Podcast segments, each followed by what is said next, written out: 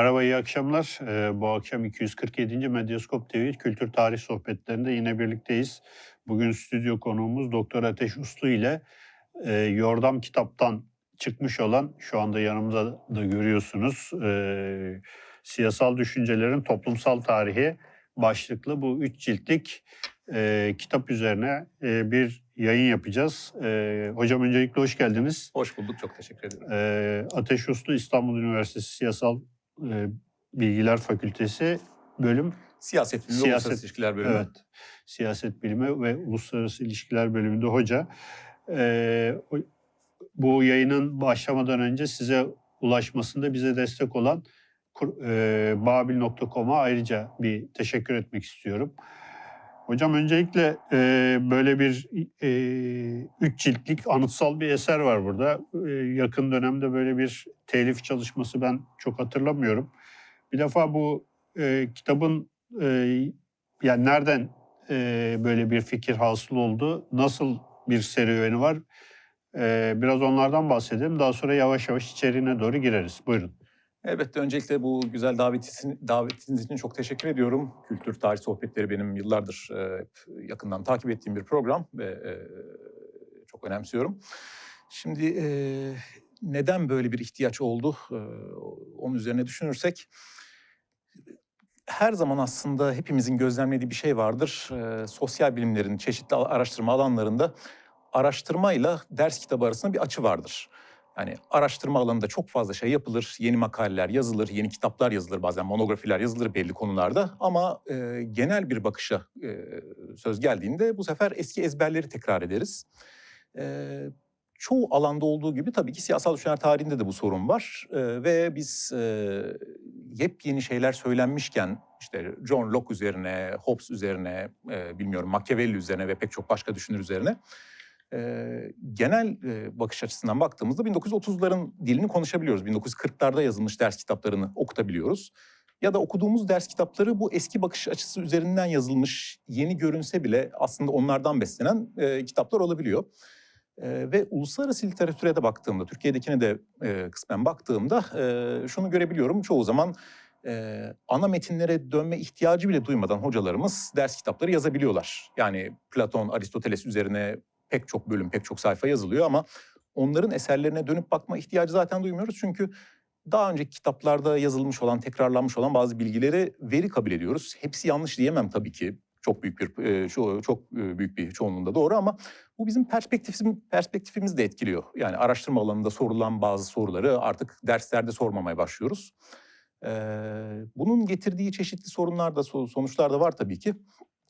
Mesela e, belli başlı sorunsallar üzerinden gidiyor tabii her kitap gibi e, ders kitapları da. Bunların arasında geleneksel ve modern arasındaki kopuş veya eski çağ, orta çağ, yeni çağ ayrımı e, bunlar bu siyasal düşünceler tarihi üzerine yazılan genel kitaplarda yerini buluyor. Ama hepimiz biliyoruz ki hem bu düşünce tarihçiliğinde hem de genel olarak tarih yazımında bu türden e, kopuşlar, bu türden dönemlemeler ya da bu türden sorunsallar e, sorgulanıyor, sorgulanmakta. Bunları acaba ben bu kitaba nasıl taşıyabilirim, bunları derse e, derslere nasıl taşıyabilirim sorularından aslında bu kitap ortaya çıktı. E, ve kendi bakış açımla, kendi sorunsallarımla e, böyle bir kitap yazsam, böyle bir daha genel bir bakış açısıyla bir e, kitap yazsam e, nasıl yazardım sorusunun yanıtı e, bu.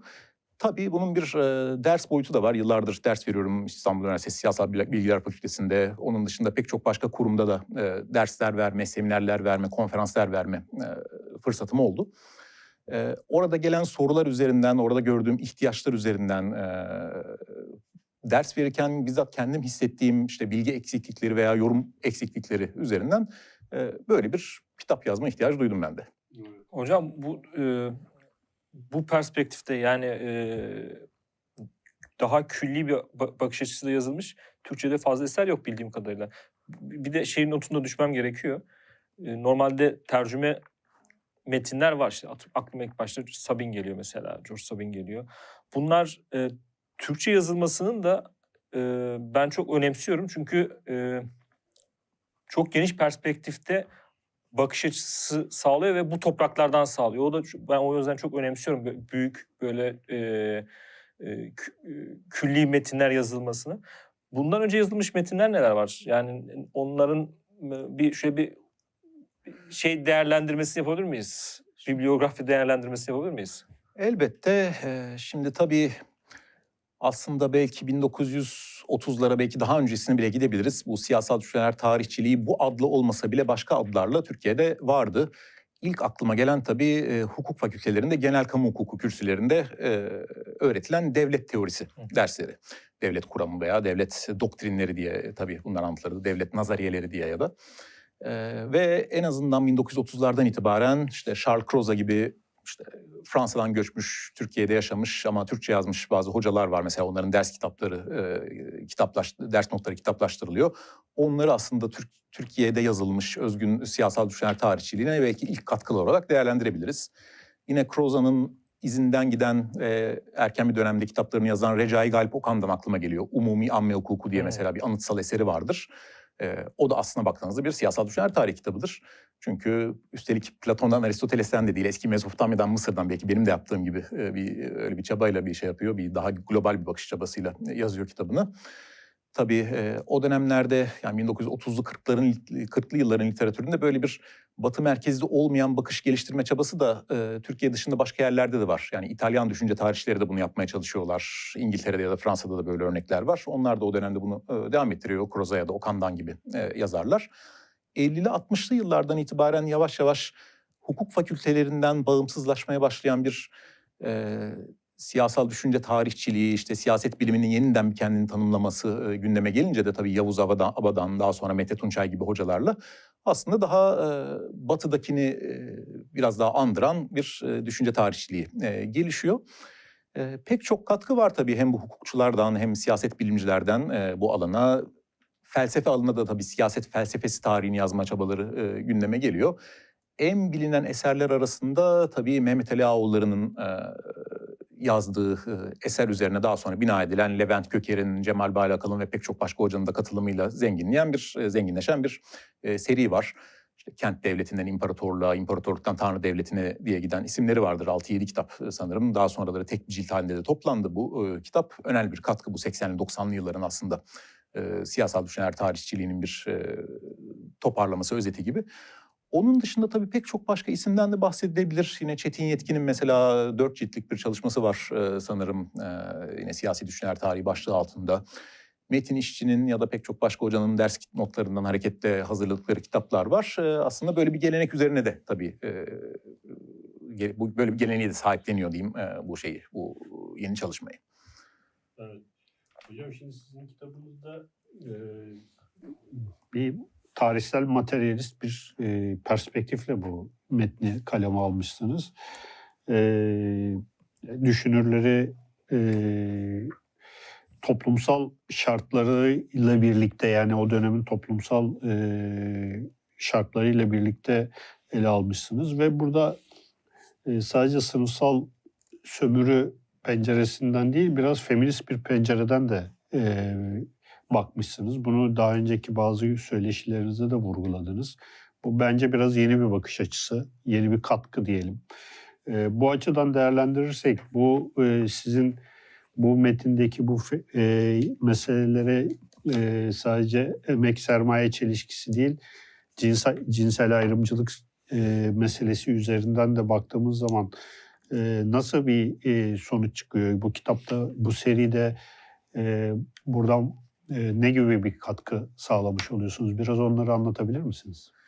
Evet aslında kitaptaki temel derdim benim, temel sorunsalım e, hem bu sınıf çelişkilerini, sınıf e, sınıfsal sömürüyü hem de eril tahakkümü görünür kılmaktı siyasal düşünceler tarihçiliğinde. Kimi zaman hatırlanan şeyler bunlar.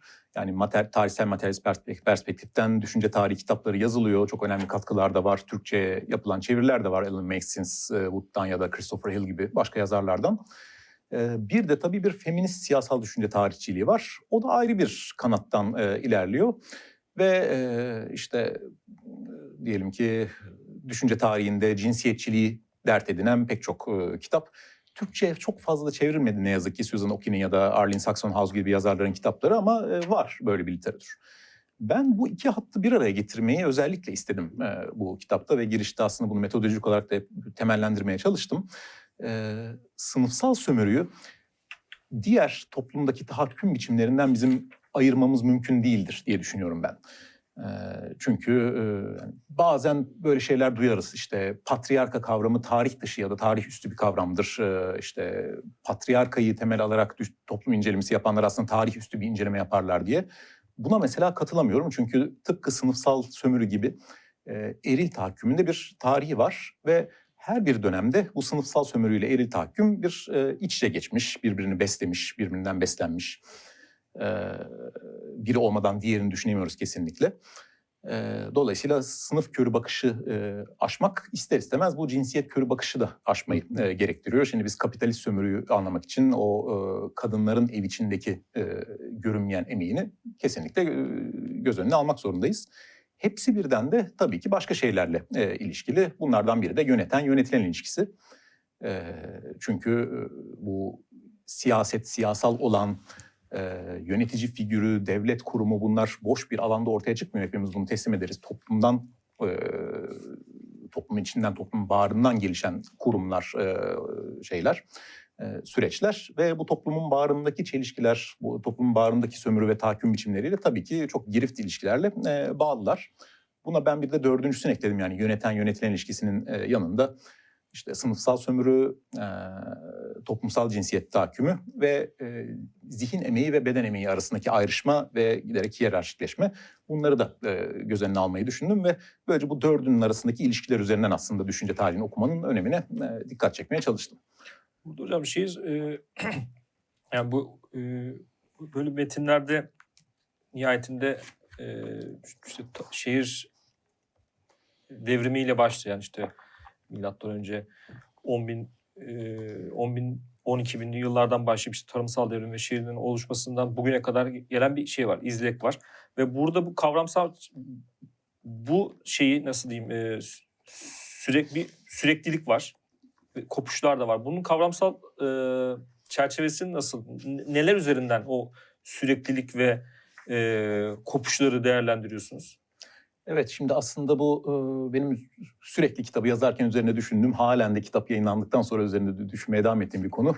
E, kopuşlardan başlayayım çünkü biz aslında genellikle tarihin her alanı değil de bunu e, siyasal düşüner tarihini hep büyük kopuşlar üzerinden okuruz. Yani mesela Machiavelli muazzam bir kopuş yaratmıştır değil mi yaygın ta- siyasal düşüner tarihçiliğinde.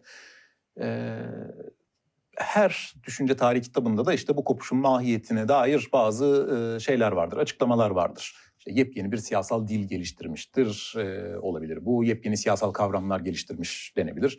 Eski siyasal kavramlara yepyeni bir e, boyut vermiş olabilir. Buradan hareketle de öncesinde ne deniyordu ona dair bazı çoğu zaman da muğlak şeyler söylenir. Yani sadece Machiavelli üzerinden mesela öncesini okusanız ne görürsünüz? İşte e, Machiavelli dünyevileştirmişken siyasete bakışı önceki dönemlerde tamamen bir ruhani bakış söz konusuydu. E, Machiavelli işte prens figürünü öne koymuşken önceki dönemlerde kilise vardı işin içinde e, vesaire böyle giden bir şey. Şimdi e, bu kopuşları sürekliliklerle beraber değerlendirme e, ihtiyacını ben her zaman duydum ve Machiavelli tabii sadece bir örnek pek çok başka bunun şeyi de var. E, yani halen duyarız işte modernite öncesinde birey yoktu.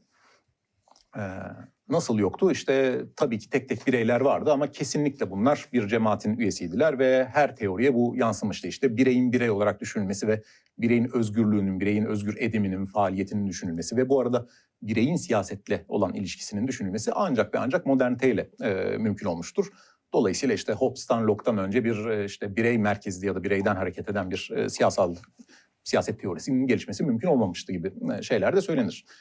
Bu da beni e, aslında e, çeşitli sorgulamalara itiyordu. Çünkü geçmişi düşüneceğini sadece bunu okuyunca bu sefer tamamen cemaat aidiyetlerinden aidiyet e, ibaret bir e, şey e, geçmiş dönem, modernite öncesi, kapitalizm öncesi dönem ve bunun üzerine bina edilen bir siyaset teorisi varmış gibi e, düşünüyordum.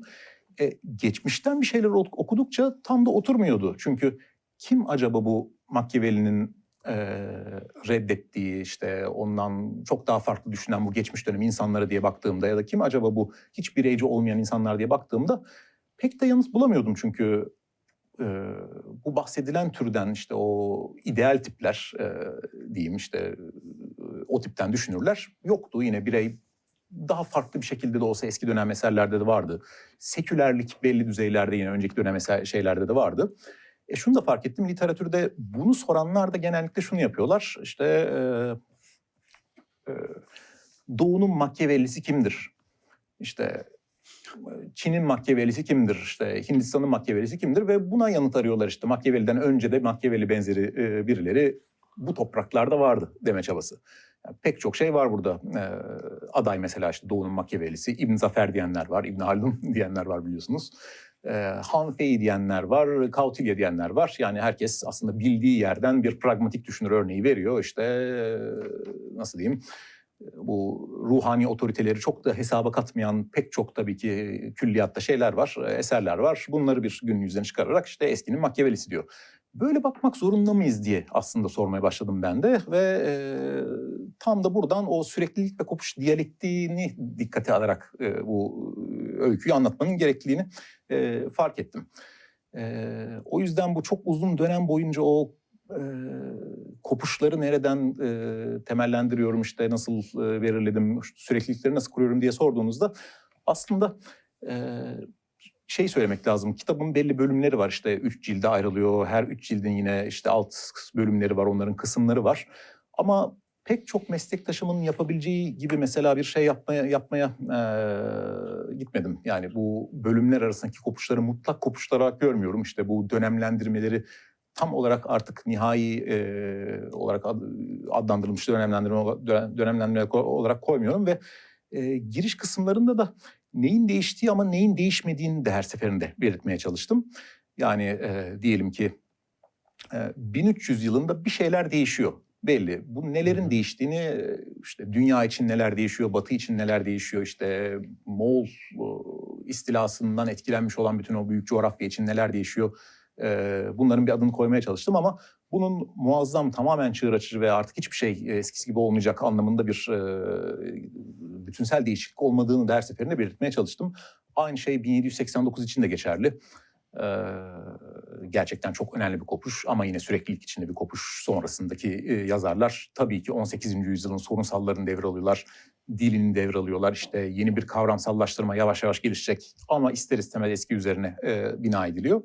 Ve bunu her seferinde yapmaya çalıştım. Tabii bu birkaç şey getiriyor. Hem e, bu süreklilikleri kurmak e, ihtiyacı düşünce tarihini bu yönden bir tekrar okuma e, gerektiriyor. Yani entelektüel gelenekler bazen o siyasal kopuşlar, toplumsal krizleri aşabiliyor. Yani çok büyük bir e, dönüşüm oldu diyelim ama aynı entelektüel gelenek aynı ezberlerden konuşabiliyor mesela. Bu bizim için önemli, önemli bir şey. Neden hiçbir şey olmamış gibi davrandılar? Ya da neden hızlıca bir kavramlarında bir değişiklik yapma ihtiyacı duymadan aynı şeyi söylemeye devam ettirdiler. Bu anlamda bir entelektüel süreklilik olabilir mesela siyasal kopuşu e, aşan. E, bunları bir dikkate almaya çalıştım. E, veyahut işte toplumsal tarih, siyasal tarih, e, düşünce tarihi bunların arasında tabii yine e, bir eşitsiz gelişim e, ortaya çıkabiliyor. Onları dikkate almaya çalıştım. E, buradan kurdum aslında e, tam da bu işte sürekli kopuş diyalektiğini. Evet. Bu e, düşünürlerin e, sosyal pozisyonlarıyla düşünce biçimleri arasındaki çelişkiler üzerinde e, ilginç anlatımlarınız var. Mesela diyorsunuz ki işte aydınlanmacıların hepsi köleciliği eleştiriyordu ama çoğu aslında köle ticaretiyle e, meşgul olan insanlardı vesaire. İşte aynı şey antik Yunan'da var, şu var, bu var. Burada e, bu e, mesele aslında önemli bir mesele bir yandan. Yani düşünür yani e, düşünürlerin zihin dünyası ile yaşadıkları hayat arasındaki çelişkiler ve e, aslında bütün bunlar bugün de hani karşımıza çıkan şeylerdir nihayetinde. Biraz bunlardan bahsedebilir miyiz hocam? Yani bu tarihsel materyalist bir bakış açısıyla düş, tek tek düşünce akımlarından ziyade düşünürlerin bu düşünüş biçimleri nasıl oluşuyor? Biraz bunlara da girebilir miyiz? Elbette.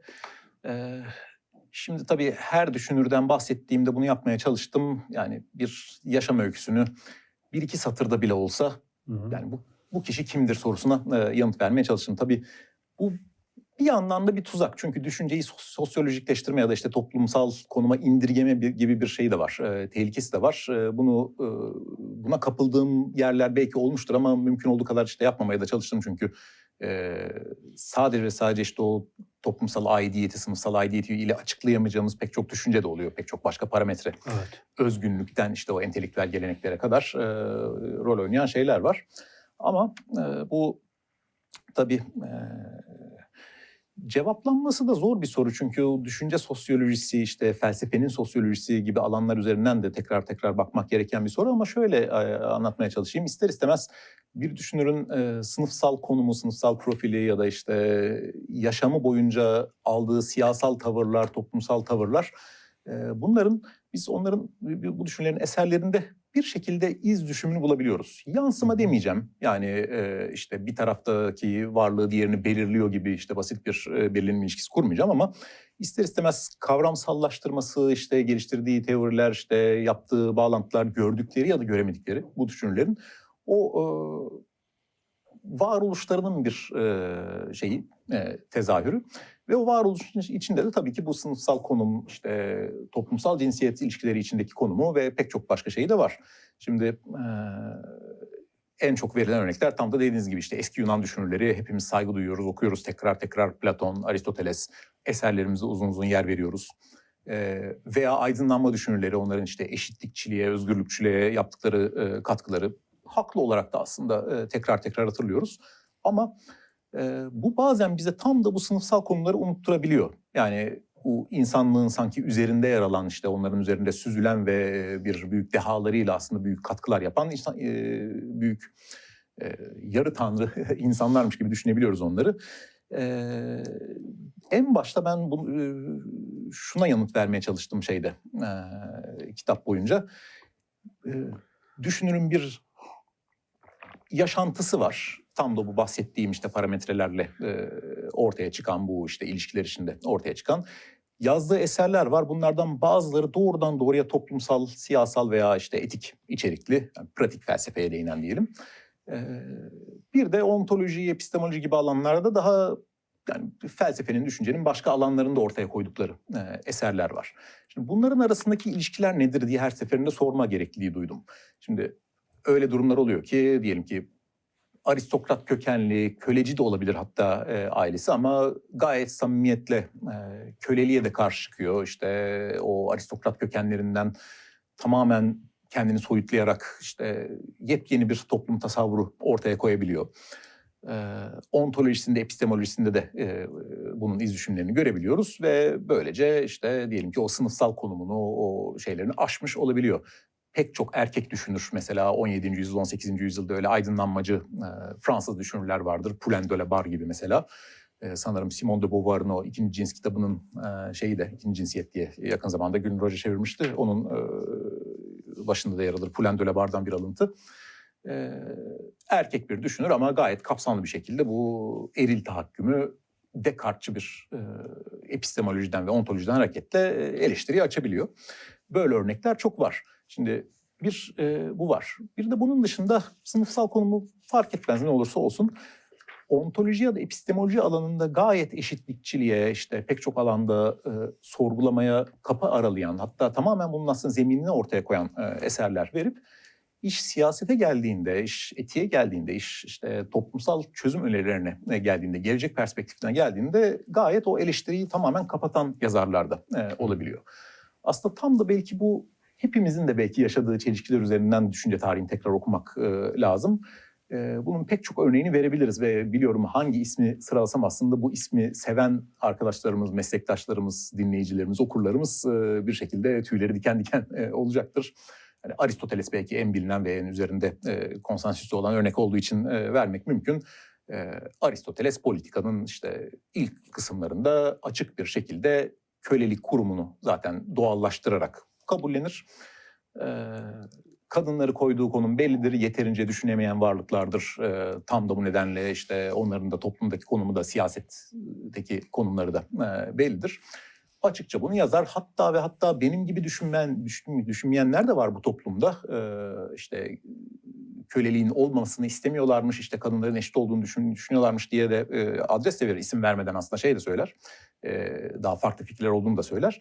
Biz ama Aristoteles'i o kadar önemsemekteyizdir ki bu satırlar ya yokmuş gibi yaparız ya da haklı çıkarmaya çalışırız e, nedense e, bunları. Aslında orada onu demek istemedi. Sık sık üstelik aydınlanma düşünürleri e, gündeme geldiğinde daha da bu ön, ön plana çıkar. O kadar eşitlikten, özgürlükten bahseden bu yazarlar nasıl olur da işte kölelik konusunda ya suskun kalmışlardır. Suskun kalmasalar bile işte yaptıklarıyla yazdıkları birbirini nasıl tutmaz bunları çok konduramayız ve buradan hareketle aslında e, o düşünürleri e, bir şekilde olmadıkları konuma e, konumlara koymak e, ihtiyacı hissederiz. Bunu yapmamaya çalıştım ben. E, tabii ki benim de biraz daha sempati duyduğum düşünürler oldu bütün bu yazdığım şey boyunca, e, kitabı yazdığım şey, e, süre boyunca. E, buna karşılık o o soruları sürekli sormak gerektiğini düşünüyorum Hı hı. ve e, bunu değiştiren neydi? Acaba bir erkek yazarı işte kadınlarla duyguda duygudaşlık kurmaya e, iten neydi? Bir erkek yazarı kölelerle e, bir işte e, köle olmayan bir yazarı kölelerle duygudaşlık kurmaya e, iten neydi? E, bir burjuva kökenden gelen Marx'ı diyelim e, işçi sınıfının bir teorisini yapan neydi? Bütün bunları da aslında tek tek belki düşünürler üzerinden sormanın da gerekliliğini e, belki fark etmek gerekiyor o düşünürleri e, övmek, güzellemek ya da işte belki yerden yere vurmak yerine. Evet. Hocam burada şey dikkatimi çekti. İçindekiler kısmını böyle bir gözden geçirdiğiniz zaman normalde siyasi düşünceler tarihi veyahut da felsefe tarihi kitapları. Ama sizin burada yaptığınız mesela baktığınız zaman şeyleri göremiyorsunuz. Yani Aristo'ya, işte Platon'a, işte Machiavelli isim isimler yok. Burada daha çok bir işte mesela okuyorum Prenslikler ve Polisler dönemi diyorsunuz ve alt taraf alt başlıkta da Atina'nın krizi ve Platon ideal arayışı veyahut da Roma İmparatorluğu'nun çöküşü. Bu e, yazım açısından nasıl bir şey var, avantajı var, nasıl bir dezavantajı var, var mı yok mu? Çünkü normalde yazılan metinler yani e, kişiler üzerinden yazılan metinlerle sizin yaptığınız arasında nasıl bir farklılık, usul olarak nasıl bir farklılık var? Ee, Şimdi öncelikle aslında belki şunu söylemek lazım. Tarih yazımından da bahsettik önceki e, dakikalarda da. E, böyle bir yazım tarzının ve böyle bir yaklaşımın düşünce tarih yazımındaki belki karşılığı Cambridge Okulu adı verilen yaklaşım. Yani e, Quentin Skinner, John Donne, Pocock gibi düşünce tarihçilerinin yaptığını aslında ben yapmaya çalıştım. Büyük düşünürleri önemsemekle birlikte o düşünürlerin dönemlerinin insanları olduğunu, o dönemlerin kimi tartışmalarına yanıt verdiklerini, siyasal olaylarına yanıt verdiklerini. Dolayısıyla başka düşünürlerle beraber belki bugünden baktığımızda o kadar büyük görmediğimiz, aslında onların da kalibre, diğer bahsettiklerimizin kalibresinde de olmayan ama yine de o düşünürü anlamamız için de incelememiz elzem olan kişiler. Yani evet Platon, Aristoteles sonraki etkilerine de baktığımızda işte o dönemdeki katkıları açısından da baktığımızda gerçekten çok büyük düşünürler ve bizim gerçekten onlara diğerlerine ayırmamız, diğerlerine ayırdığımız yerden belki daha fazlasını ayırmamız gerekiyor. Doğru ama bizim Platon'un ve Aristoteles'in katkılarını gerçek anlamda anlamamız için tam da Cambridge okulu tarihçilerini yaptığı yaptıkları gibi işte Platon ve Aristoteles de aynı dönemlerde başka günümüzde ismini daha az hatırladığımız ya da başka bağlamlarda hatırladığımız kişiler nasıl eserler vermişler? Ee, belki buna bakmamız gerekiyor. Bu da pek çok şeyi aslında değiştiriyor. Ee, yani bu genellikle düşünce tarihi kitapları işte belli başlı bir düşünürler silsilesi üzerinden yazılır. Bir kanondur bu değil mi? O- o- 10 ila 15 belki 20 düşünür. Ee, ve ister istemez bu bize o kopuşçu yaklaşımı getirir. Biraz önce hani dönemlerin büyük kopuşlar olarak adlandırılmasından ya da işte kişilerin büyük kopuş olarak adla- e, kopuş gerçekleştiren insanlar olarak adlandırılmasından bahsediyorduk. Onun gibi bir şey. Ee, Machiavelli geldi ve bize bu kavramı armağan etti adeta işte o dehasından kopan e, şeyle e, bilgiyle. Ee, işte John Locke'la beraber özgürlük üzerine kurulu bir siyaset teorisi alanında açılmış bir çığır var ve bütün özgürlükçü düşünceler de aslında oradan doğru temelleniyor gibi bir e, öykü ve bütün bu isimlerin tek tek verdikleri eserlere baktığımızda aslında bir yandan gerçekten çığır açtıkları hususlar var ama istisnasız bir şekilde neredeyse hepsi birden de zaten o dönemde yapılan bir tartışma yanıt veriyor. Zaten o dönemde yapılmış olan katkıları yeniden ele alıyor. Ha, özgünlükleri nereden kaynaklanıyor? Belki çok iyi terkipler yapmalarından, belki işte e, bir tanımı yeniden yapmalarından, bel- belki unutulmuş bir tanımı hatırlamalarından ama sıfırdan yani boş bardağa bir e, yepyeni bir şeyden sürahiden su doldurur gibi yapılan bir e, teoriden pek bahsedemediğimizi gördüm. Çünkü ister istemez o entelektüel gelenekler var. Bir düşünür hiçbir şekilde kendini bir entelektüel geleneğe ait hissetmese bile kendi döneminin dilini konuşuyor. Kendi döneminin kavramları üzerinden yeni kavramlarını geliştiriyor ve tam da aslında böyle bir kişi üzerinden işte tek tek büyük yazarlar üzerinden bir e, yazım stratejisi geliştirmek yerine o dönemin tartışmaları nelerdi, o dönemin kavramları nelerdi? Bu kişi acaba kendisi gibi düşünen başkalarıyla ya da kendisine karşıt fikirler geliştiren başkalarıyla nasıl bir diyalog içinde bu eserlerini geliştirir sorusunu sorarak aslında tam da e, bu e, diğer yaklaşımda gördüğümüz o kısıtları aşmaya çalıştım. Bunun tabii başka şeyleri de var. Biraz önce o cinsiyetçilikten bahsettik, işte sınıf körlüğünden bahsettik. E, büyük düşünürler listesi tabii ki ister istemez e, erkek, beyaz, e, işte ya üst sınıftan ya da üst sınıftan kişilerle bir, bir şeyde teşviki mesai içinde olan yazarlardır. Bunun dışına çıkmak için de aslında o kanon yaklaşımı belki aşmaya ihtiyacımız var.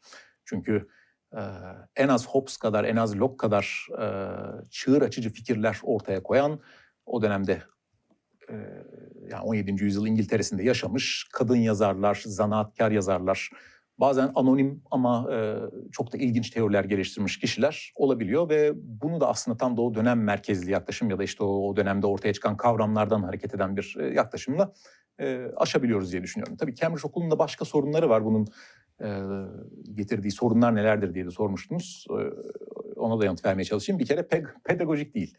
Eninde sonunda e, çıkış noktamı ben bir e, yeni bir ders kitabı yazmak olarak tarif ettim. Ama şimdi dersleri bu şekilde yapmanın da getirdiği zorluklar var. Çünkü belli başlı düşünürler üzerinden bir öyküyü anlatmak tabii ki o öykünün anlaşılabilirliğini, akılda kalabilirliğini de kolaylaştırıyor. Sadece ders olarak düşünmeyelim bunu. Daha genel okur kitlesini e, dikkate alalım. E, o okurun aklında e, kalması gereken belki de o büyük kopuşlar. Ben bunu belki de bir ara adım olarak görmek gerektiği e, taraftarıyım. Çünkü e, tekrar tekrar o ders kitaplarını yazıyoruz ve bu e, sentezler de aslında belki bu tür daha ayrıntılara ayrıntıların daha fazla ortada olduğu e, kitaplarla e, ortaya çıkabiliyor. Belki bundan sonra yaz- yazılacak bir kitap buradaki ayrıntı bolluğundan hareketle ve bu işte buradaki başlık bolluğundan hareketle bundan sonra daha e, farklı bir sadeleştirmeye gidebilir ve belki yeni bir kanon arayışına da e, girmek mümkün olur böylece. Şu an çok öyle bir umudum yok ama e, o kanonun da tekrar tekrar bir sorgulanması gerektiği taraftarıyım. Evet. Bence pedagojik olmaması daha iyi. yani şundan dolayı söylüyorum. Biz genelde hani eee, külli bir bakış açısı geliştiremiyoruz. Yani eee, mesela işte eee Toynbee'nin hikayesi gibi yani tarihinin şeyi küçük En şeyi. küçük birimi dünya tarihi. Dünya tarihidir. Biz tarihi. dünya küresel ölçekte bir e, e, sosyal bilimler an- anlatısı bizde çok zayıf. E, biraz belki ona yönelmek lazım. Öbür türlüsü e, bağlamından çok kopuk kopuk hayat hikayeleri ve oradan da e, biz bir, bir yere varmayan bir e, şey gelişiyor. Nasıl söyleyeyim? Ezberci bir e, şeyde gelişebiliyor. E, hocam şimdi bu sizin tabii üretim ilişkileri bağlamında e, bu kitabı yazmışsınız ama e, kültür ve dinin e, siyasal düşünceye etkisi nedir? Yani biraz bunlara da bir girebilir miyiz? Özellikle mesela benim son dönemde kafama çok takılan bir mesele olarak şey yapıyorum. Bu kitabınızda yok gerçi ama bu Göbeklitepe'de bulunan hikaye. Bu aslında bütün yazımı değiştiren e, bir yanı var. Çünkü yani avcı toplayıcı bir top şeyden şey henüz e, konar göçer bir top, toplum ama gidip kendini orada yılda bir kere e, belki şey yapacağı bir alan yaratıyor vesaire. Burada e, dinin ve kültürün bir anlamda büyük bir etkisi var. Bu açıdan da baktığımız zaman bu e, siyasal düşüncelere e, e, bu iki başlığın etkisi nelerdir? Şimdi Göbekli Tepe tabii benim alanım değil. Ee, Hı hı. Siyasal antropoloji, genel olarak antropoloji alanında çığır açıcı bazı yeni çalışmalar tam da bu yeni bulgular üzerinden işte yeni kazı alanları üzerinden yapılıyor. Daha yakın zamanda David Graeber ve e, David Van Grove'un çok önemli bir katkısı yayınlandı İngilizce'de, Türk- Türkçe'ye de çevrileceğini duydum. Tam nereden çıkacağını bilmiyorum ama e, e, Dawn of Everything diye sanırım. İşte her şeyin başlangıcı diye çevirelim şimdilik. E, ve orada tam da aslında 18. yüzyıldan belki işte Rousseau döneminden beri gelişen o klasik antropolojik yaklaşımın bir sorgulanmasını görüyoruz. Yani Van Grove ve Graeber de aslında tam da e, yapılması gerekeni yapmışlar. Yıllardır sahada yapılanı bir daha bütünsel bir e, kitaba taşımışlar ve aslında bu anlattığımız o işte kentsel devrim, avcı toplayıcılıktan e, işte yerleşikliğe geçiş öyküsünün sorgulanması gerektiğini anlatmışlar. Göbekli Tepe de tam da sanırım böyle bir yerde e, bir öyküde e, bir yere oturuyor. Dediğim gibi e, hiçbir şekilde uzmanı değilim ama görebildiğim kadarıyla e, burada bizim bu önceki anlatıyı, önceki öyküyü sorgulamamızı e, sağlayan bir avcı toplayıcılık tarihinde bir göçebe ve yerleşik momentumların işte şeylerin, uğrakların olması Hı hı. muhtemelen bu yeni antropolojik vurgulara göre de Göç, Göbekli Tepe o yerleşik e, şeye e, yerleşik avcı, avcı toplayıcıların yaptığı bir e, alan. Dolayısıyla popüler kültürde Göbekli Tepe üzerine söylenen tabii çok şey var. İşte e, her şeyden önce di- din vardı, din diğer unsurları belirliyordu gibi ama bunu söylemek için ben biraz daha beklenmesinin uygun olduğunu düşünüyorum. Yakın zamanlarda Aydın Çubukçu'nun sanırım e, bir yerde bir yazısını okumuştum. Onun da böyle bir temkinlilik çağrısı var. E, şu anda biz o Göbekli Tepe insanlarının din, işte sanat varsa eğer yani o dönemde bahsedebiliyorsak, e, düşünce, yaşayış tarzı, üretim bunların arasındaki ilişkiyi nasıl kurduğunu tam bilmiyor, kurduklarını tam bilmiyoruz. Bu kayıtla ben sorunuza geri dönersem, kültür ve din tabii ki çok önemli parametrelerdir ve e, hani nasıl bir düşünürün eserlerini, katkılarını sadece onun toplumsal konumuna e, ya da sınıfına indirgeyemezsek aynı şekilde her türlü düşünceyi de sadece ve sadece tek bir parametreye indirgeyemeyiz. Çünkü toplum bir bütündür ve bir bütün olarak değişir, e, dönüşür. E, kültür ve din de tabii ki bu değişen, dö- dönüşen e, toplumun parçaları. Nasıl üretim ilişkilerini toplumsal cinsiyet ilişkilerinden ayıramıyorsak, e, dinin de kültürün de bu toplumda çok önemli bir yer var. Ben sadece şuna karşıyım, e, bunların sabit birer parametre haline getirip diğerlerini belir, bir üst belirleyen unsur olarak ele alınmasına. Hı hı. Yani e, kültür evet e, bir dikkate alınması gereken bir şeydir ve ben çok adına kültür demesem bile e, belli bir coğrafyanın, belli bir alanın işte kültürünün bir düşünce eserini etkilemesinden bahsettim aslında. Yani satır aralarında bunu okuyabiliriz. Diyelim ki Çin siyasal düşüncesi, Hint siyasal düşüncesi gibi başlıklar atmak bile aslında bir ima etmektir. İşte Çin siyasal kültürü olduğunu, Hint siyasal kültürü olduğunu. Sadece şunu yapmaya çalıştım, sabit kabul etmeyelim demeye çalıştım. Başlarında bir yerde de zaten onu söylüyorum e, Horkheimer'a e, atıfla. Mesela Çin siyasal kültürü dendiğinde e, çoğu zaman sağda solda okuruz işte bir bu siyasal kültüre hiyerarşi kavramı içkindir. Neden? Konfüçyüs'te de hiyerarşi üzerine büyük bir vurgu var. İşte Çin İmparatorluğu'na da, da, da, da var. İşte Çin Halk Cumhuriyeti döneminde de olduğunu söyleyenler var. Ee, böyle bir büyük süreklilik kurmak da bence bir tehlikedir. Çünkü kopuşları sürekliliklerle değerlendirmek gereklidir dedim ama e, yüzyıllar boyunca değişmeyen bir şeyin olduğunu söylemek bir toplumda bu bence büyük bir tehlike. Çünkü biraz daha yakından baktığımızda o değişmez denen ve o hiyerarşi üzerine kurulu olduğu söylenen Çin kültüründe e, çok şaşırtıcı tarzda o hiyerarşileri sorgulayan eserlerin olduğunu ve bu eserlerin bazen hatta baskın konuma da geldiğini görebiliyoruz. Yani kriz dönemlerinde, şey dönemlerinde, e, savaş dönemlerinde. Bu da bize o kültürü dikkate almak ama kültürü değişken bir dinamik olarak belki dikkate almak e, gerektiğini doğuyor. Yani sabit bir yapı değil de değişken bir e, unsur. Din de aynı şekilde. Kitabın her sayfasında belki din var. E, Hindu siyasal düşüncesi, işte e, Budist siyasal düşüncesi, Hristiyan, Ortodoks, Katolik siyasal düşünceleri, İslam siyasal düşüncesi bunlardan bahsediyoruz her seferinde ama burada da bir sabitleştirmeye gitmekten belki kaçınmak gerekli. Çünkü e, eninde sonunda İslam siyasal düşüncesi diye bir gelenek, alan her neyse böyle bir şey tarif etmek mümkün. Çünkü benzer kaynaklardan e, beslenen, benzer bir kavramsal çerçeve ol- oluşturan Müslüman olmasalar bile bir şekilde benzer bir kültür havzasında e, ortaya çıkmış bir takım düşünürler var ve ister istemez İslam siyasal düş- düşüncesinden bahsedebiliyoruz ama sabit kalan bir işte İslam dininin ve onun siyasete bakışının tüm tarih boyunca aynı şekilde düşünceleri belirlemesinden mesela bahsedemiyoruz. O yüzden din tabii ki bu düşünce tarihinde, toplum tarihinde veya işte siyasal düşüncelerin tarihinde e, önemli ama e, yine dışarıdan belirleyen bir sabit olarak değil de o toplumun bir dinamik unsuru olarak ve e, mesela ben şimdiye kadar pek çok dine baktım işte Daoizm'den tutun da işte e, şeye kadar Budizmin çok çeşitli e, unsurlarına kadar değişmeden kalan ve işte başında ve sonunda aynı siyaset fikrini ortaya koyan tek bir dini doktrin bile görmedim. Yani e, çünkü zaten genellikle bu en temel dini metinlerde nadiren karşımıza çıkar siyasal öneriler, siyasal işte e, satırlar. E, Olan nedir işte bazı cümleler zamanla siyasal açıdan yorumlanır ve bir dinin siyasal doktrini oluşmaya başlar. Ama daha oluşum aşamasında bile zaten tartışmalarla ortaya çıkar. İslam siyasal düşüncesi dediğimiz o büyük külliyata bile bakmamız yeterli. İşte Emevi Abbasi dönemi dersek tam anlamıyla İslam siyasal düşüncesinin oluşmasını ve ilk nasihatnamelerin, ilk kelam kitaplarının ortaya konmasını daha en baştan zaten büyük siyasal tartışmaların getirdiği işte büyük teorik tartışmalar var. Ee, haricilerin e, konumu bir tarafta, işte ilk dönem Şiilerinki başka bir tarafta, Ebu Hanife ile e, şeyinki başka bir tarafta.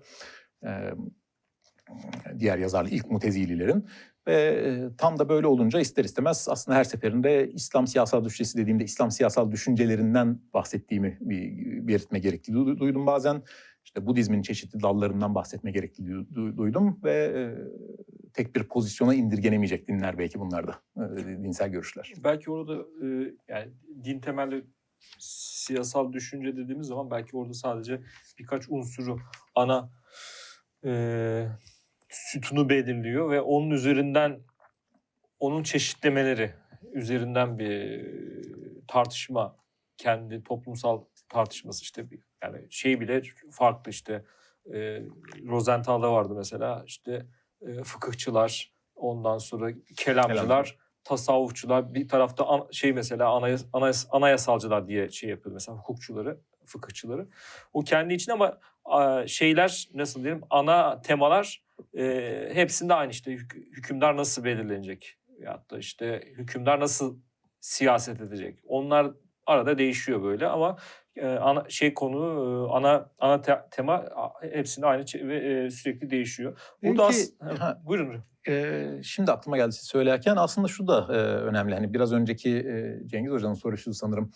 E, süreklilikleri nasıl koruyoruz, ku- kuruyoruz sorusuna işte entelektüel gelenekler önemlidir ve bunları dikkate almak gereklidir demiştim. Aslında dinin getirdiği çok önemli işte şeyler de var e, diyelim ki. E, bir düşünürün ontolojiye, metafiziğe yaklaşımıyla siyasete yaklaşımı arasında çoğu zaman paralellikler kurabiliyoruz. Bazen hatta doğrudan işte Farabi örneğinde olduğu gibi işte siyasal yaklaşımını e, metafiziğinden, ontolojisinden türetebiliyor bu yazarlar. E, din de tabii ki bir yandan bir ontoloji, bir metafizik bakış da e, getirebiliyor. Yani her dinin getirdiği farklı ontolojik bakışlar da olabiliyor da e, bunu ele, bunu anlamak için de tabii ki dinlere bakmamız bizim e, gerekiyor. Şimdi sizin söylediğiniz bir şey. Yani onu onu çağrıştırdı. aslında bir tane İslam düşüncesi, bir tane Avrupa düşüncesi yok. İşte sizin söylediğiniz gibi İslam düşünceleri var ve içinde farklı farklı kanallardan gidiyor ve farklı farklı şeyleri tartışıyor ve kendi içlerinde tartışıyorlar. Ka- şeyler okullar kendi aralarında tartışıyorlar ve o aslında çok büyük bir zenginlik. Aslında bu, biraz önce siz de bahsettiniz hocam. Bu e, e, genel olarak o belki 20. yüzyılda ve 19. yüzyılda var olan bu ba- batı merkezci bir yazım var ama siz daha çok işte şeyden başlatarak e, Mezopotamya'dan başlatarak oradan da genelleştirerek yani İslam yani İslam'da değil mi? Öncesinde Hindistan, Çin, İslam, Bizans e, siyasi düşüncelerini de ele almışsınız. Bunun şeyleri nasıl? Yani kendi aralarında böyle bir şey var mı? E, iletişim kuruyorlar mı? Kendi aralarında da böyle bir süreklilik var mı? Mesela tam Avrupa düşüncesi içinde bunu takip edebiliyoruz zaten. İslam düşüncesini takip ediyoruz ama bunların kendi aralarında böyle gitgeller, e, tartışmalar, e, kız alıp vermeler şeyle var mıdır? Tabii ki var. Yani aslında burada belki üç şekilde oluyor bu. Doğrudan etkileşimler olabiliyor ya da tek taraflı diyelim ki bir etkilemeler olabiliyor. İşte çok bildiğimiz bazı örnekler var. e, işte skolastik düşünürlerin şeyden etkilenmeleri, e, İbn Rüşd'den, İbn Sina'dan etkilenmeleri, İbn Rüşd'ün İbn Sina'nın işte Helenistik dönem e, felsefesini veya işte Yunan düşünürlerini doğrudan ya da dolaylı olarak okumaları gibi bazı şeyler var. Yani eş zamanlı ya da işte geç önceki dönemlerden kaynaklanan farklı havzalar arasındaki e, etkilenmeler, etkileşimler var. Yani burada doğrudan bir e, bağlantıdan bahsedebiliriz. E, bunun başka örneklerine de rastlayabiliyoruz. Bazen çok sınırlı. Mesela Hindistan'da yazılan bir fabül derlemesi var Panchatantra diye.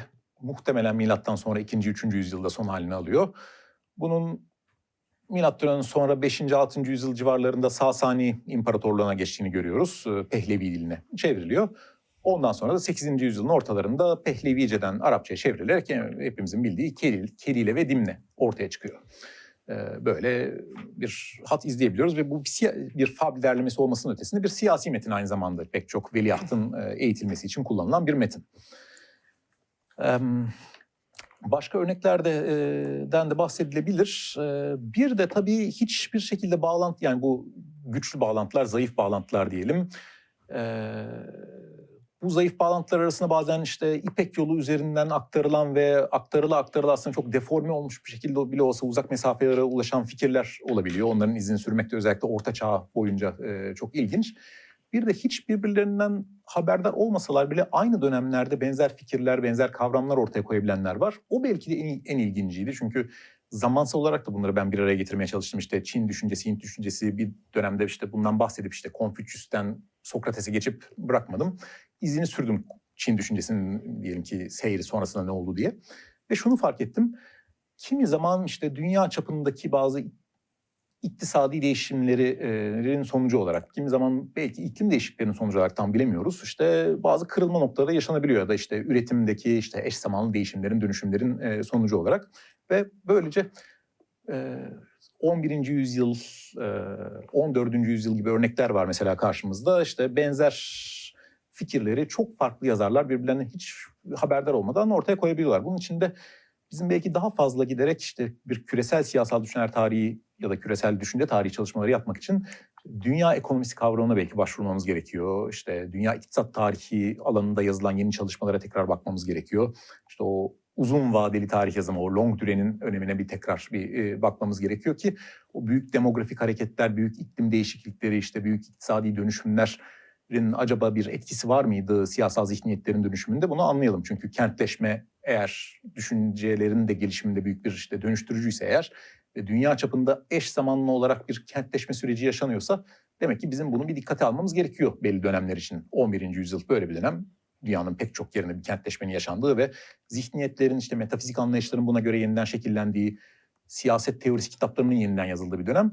Tam da bu işte birbirinden birbirinin farkında olmayan düşünürlerin benzer şeyleri nasıl söylediği sorusuna verilen yanıtlar aslında bize tam da o düşüncelerin toplumsal tarihini yeniden yazmanın imkanını e, sunuyor belki de. Burada şey aklıma geldi hemen.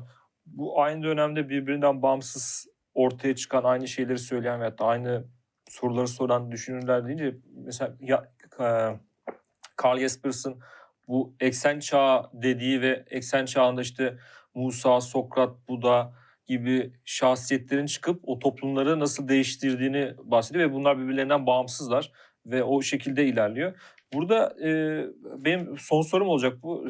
Biraz da böyle şey bir nedir e, pop- popüler gibi bir şey olacak ama e, bu yani üç ciltlik bir tarih, e, siyasi düşünce tarihi yazdınız. Burada size ya bu adam da gerçekten çok ilginçmiş, e, orijinalmiş dediğiniz birisi var mı yani böyle yani sebebi nedir? Veya varsa e, sebebi nedir?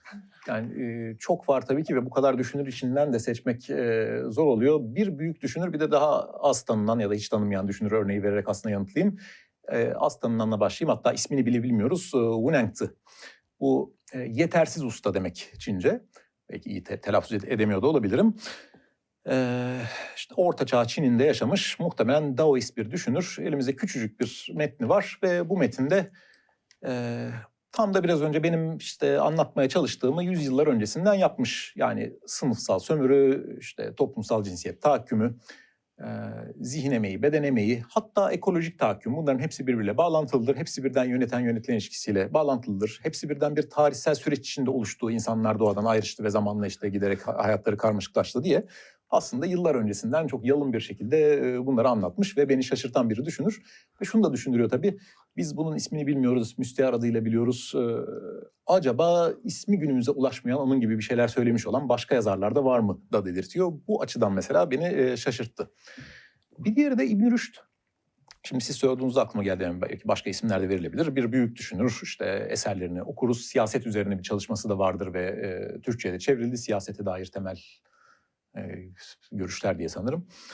E, o da beni şaşırttı. Mesela İslam siyasal düşünce geleneğinde e, aslında önemli bir kırılma da teş- teşkil ediyor belki. Hani İbn Haldun'dan bir süre önce Farabi'nin İbn Sina'nın yapmadığı kadar bir somut inceleme geliştiriyor. Bu kadar işte metafizik soyutlamaların yaygın olduğu bir dönemde işte kadınlar akıl sahibi midir, kadınlar da filozof olabilir midir, olabilir mi gibi e, sorgulamaları yapmanın ötesinde bunun ötesine geçip işte bizim toplumumuzda da kadınlar işte eve tıkılmaktadırlar. Bu nedenle yeterince işte düşünme kapasitelerini geliştirmemektedirler. Halbuki işte başka işler yapsalar aslında ki buna kapasiteleri de var.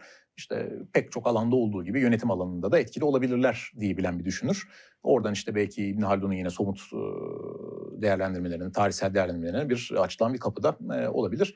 Bunun gibi gerçekten yani beni şaşırtan yani tekrar tekrar okuduğumda aslında belki işte ontolojik yaklaşımlarıyla, kişisel tarihleriyle, işte epistemolojik yaklaşımlarıyla da bağlantılı olarak böyle çığır açıcı fikirler de ortaya koyduklarını e, fark ettiğim e, pek çok düşünür de oldu.